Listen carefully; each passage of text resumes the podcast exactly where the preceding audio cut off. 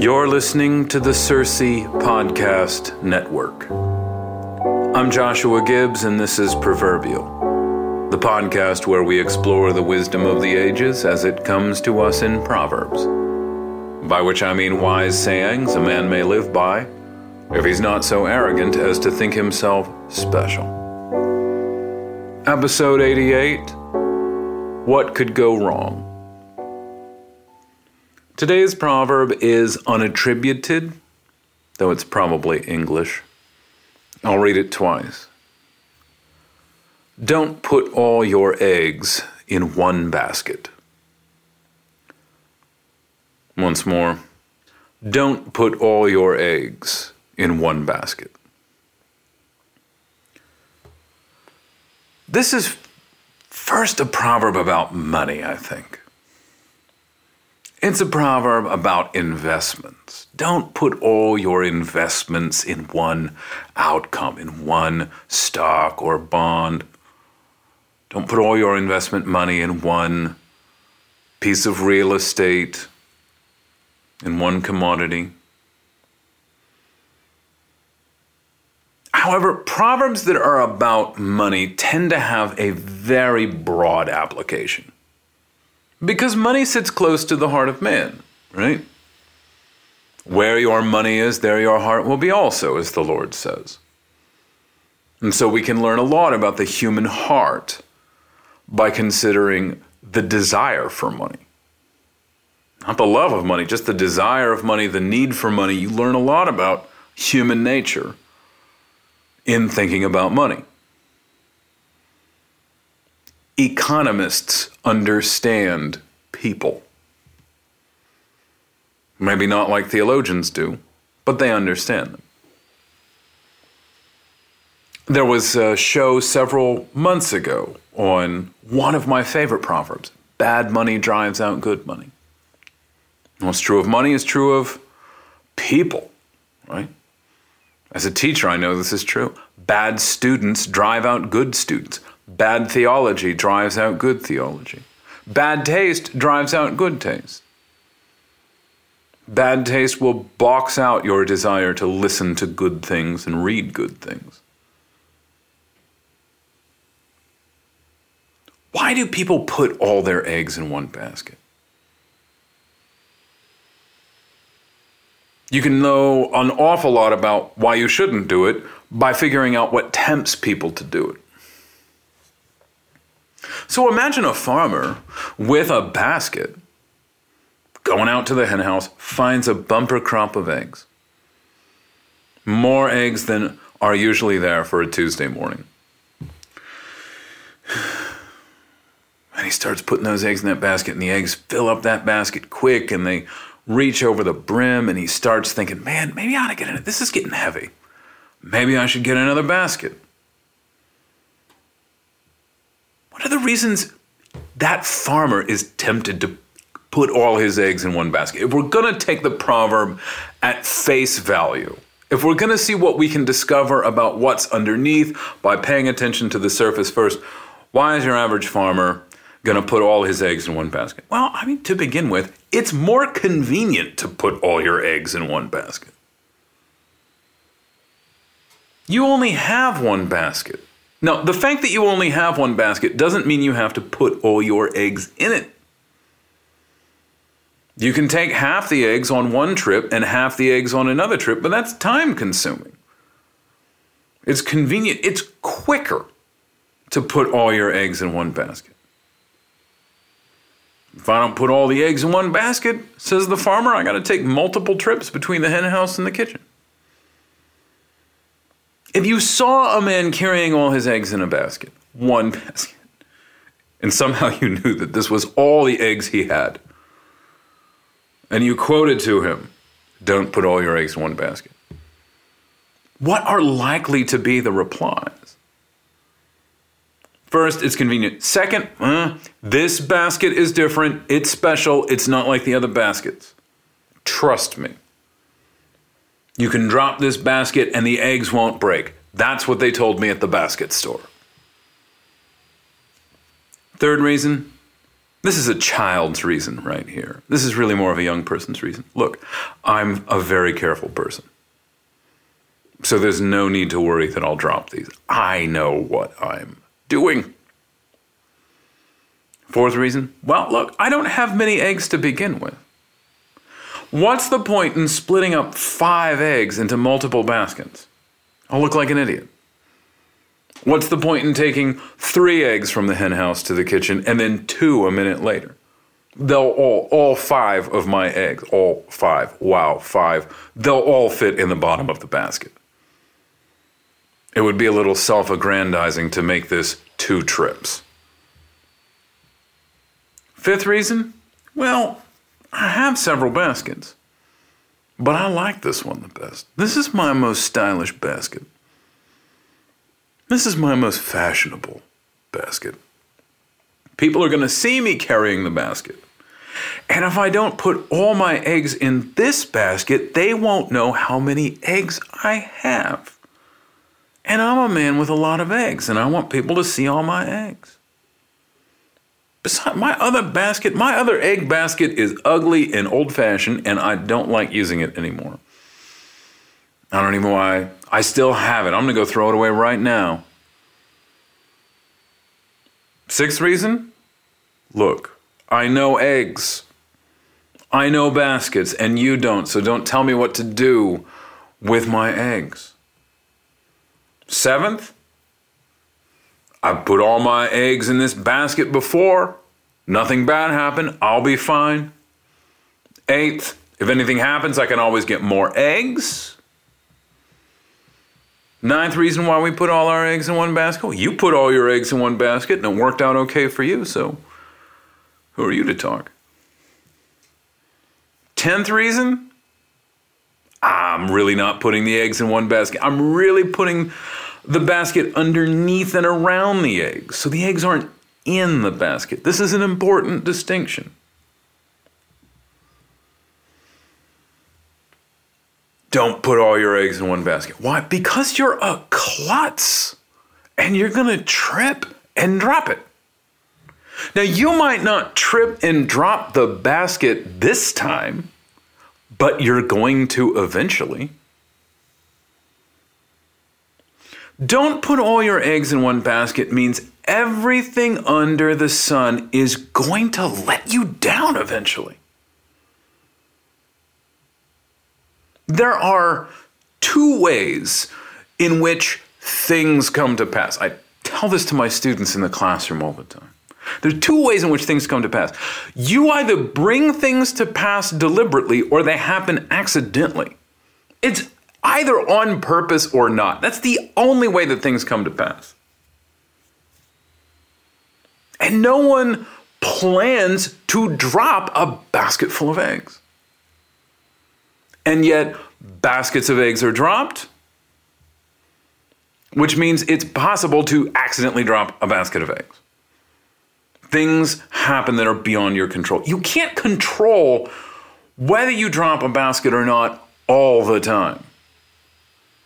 But here's what you can control you can control whether you put all the eggs in that basket. This is an important distinction. There are things you can control and things that you can't. And you've got to take stock of the things that are liable to chance, the things that fall under the reign of chance,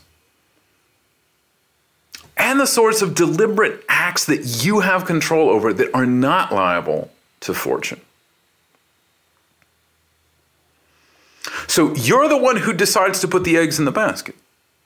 You cannot decide once and for all, forever, that you're never going to drop a basket of eggs again, but you can decide how many you put in it.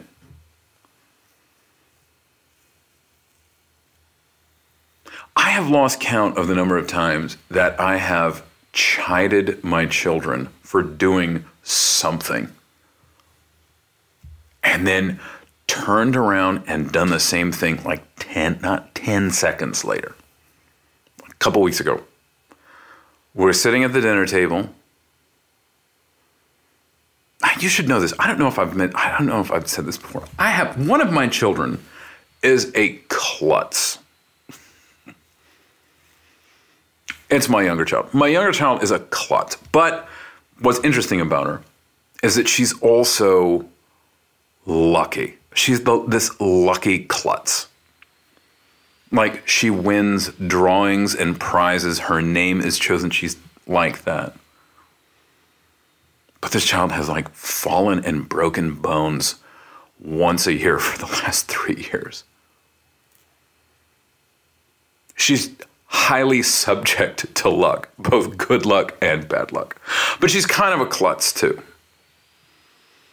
I don't know that all those broken bones are merely chance. A couple weeks ago at the dinner table, she's got a bite of something, I don't remember what it was, on a fork, and she's bringing it to her mouth and it falls and it's and it's wet, like whatever the food was. I don't remember pot roast, mashed potatoes. It was not dry food, so it falls from her fork, lands in her lap, rolls off her lap, and onto the floor. So she greases her food. The food lands on the. It's not edible anymore. And I look at her and I say, hey, "Be careful."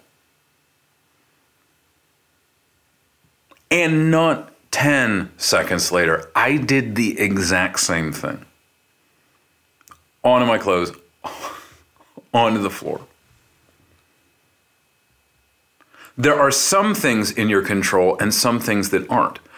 You cannot control whether you're going to spill your food, but you can control whether you chastise others for spilling their food. Right? Because in that moment when that food fell from my fork to my lap and from my lap to the floor, I wasn't thinking I shouldn't have spilled this. I was thinking I shouldn't have snapped at my daughter. Because I can't control whether I'm going to spill the food. I can control whether I snap at her. Don't put all your eggs in one basket is about accidents. It's about all the myriads of things which happen unintentionally, all the unforeseen events of life. I'm teaching Paradise Lost right now in some classes at, at Veritas. And over the last several days, I was, as I often do, looking through collections of proverbs, trying to find something that caught my attention to do this show on. And Paradise Lost is a remarkable book. And all of the proverbs, I, I was debating between maybe three or four proverbs for this show, the Eggs show that I'm doing right now. And Paradise Lost seemed to offer an explanation of all of the proverbs. Paradise Lost, remarkable book. All the proverbs seem justified, explained, explored in Paradise Lost. This one too, though, don't put all your eggs in one basket. In book nine of Paradise Lost, on the morning of the day in which the fall of man occurs, Eve wakes up, and after she and Adam say their morning prayers, she says, What if we went our separate ways today and just did a little work by ourselves? Don't you think that would be nice? I think that we could get more done that way when we're together all the time, with when when we're within earshot of one another all the time. We distract each other. And we get off in these conversations and we let go of our work and we don't accomplish enough by the end of the day. So maybe if we went our separate ways, we wouldn't distract each other, we could get more done. And Adam says, Look, we weren't created to get things done. We were created to take delight in one another, to take delight in God, to take delight in this earth. God, getting things done is not all that important to God. If getting things done, if getting the garden, if getting the whole earth in tip top shape were super important, if this was a primary concern of God, He would have created more than two of us. But the fact that He only created two of us is a important sign or an important lesson about what God's priorities are. So we have to work. We have to work, but it's not important to get things done. And when Eve hears this, she says, Oh, I know what the problem is. You don't trust me to go off on my own. You think my faith is weaker than your faith. You think if the enemy came to tempt me, I would fail unless you were near. And Adam says, That is not true. Nay. It's not that I credit your faith less than mine. It's that accidents happen. I'm not accusing you of malice or fraud. I don't think that you're planning something sinister. But you could mistake higher things for lower. You, it could be a mis- an honest mistake. You could be tricked. I'm not saying you're going to do something bad, but bad things happen when you don't plan them to happen. That's what it means to be tricked. And there's a sense in which tricks and accidents have something important in common, which is that they're both unintentional. Right? If you're tricked, you don't do something foolish or wrong intentionally. It's beyond intention. And the same is true if you trip down the stairs and break your ankle. It was unintentional. So, in, in that sense, I think that there's this curious likeness between tricks and accidents. And Adam says to her, You've got to take the trickery of Satan seriously. You've got to take the possibility of accidents seriously. He says, Consider Satan for a moment. We know they know about the fall, they've heard the whole story the rebellion in heaven, the war with Michael. Milton also has the archangel Raphael come down and teach Adam cosmology, history, theology, philosophy, anthropology. Little science. Adam says Satan tricked angels. Not even angels are above accidents. Angels are older and wiser than we are. Angels are our teachers. Angels ascend to heaven, descend to earth. They see God plainly face to face. Angels are more glorious than we are. They're higher than we are. And yet, even angels can fall. That's how cunning the devil is. So it's not that I think you're going to do something wrong intentionally, but you have to take accidents seriously. Because we're not the Lord, we're not almighty. Only the Lord does not need to fear accidents. You've got to take into account your own limitations, your weakness, the unpredictability of the world, the uncertainty of the world, and the cunning of your enemy. We don't need to base our life on fear of the unknown, but you need to respect the unknown. Adam isn't saying to his wife, We have an enemy out there. He's going to try to trap us. Let's go bury ourselves in a cave and never come out. He wants life to continue as normal, but with some precautions. Let's not be risky. Let's not be needlessly risky. And he acknowledges that they could accomplish more if they split up. Still, the risk is needless. It's not that the risk couldn't pay off, but it's still needless. The fact that a risk could pay off doesn't make it necessary.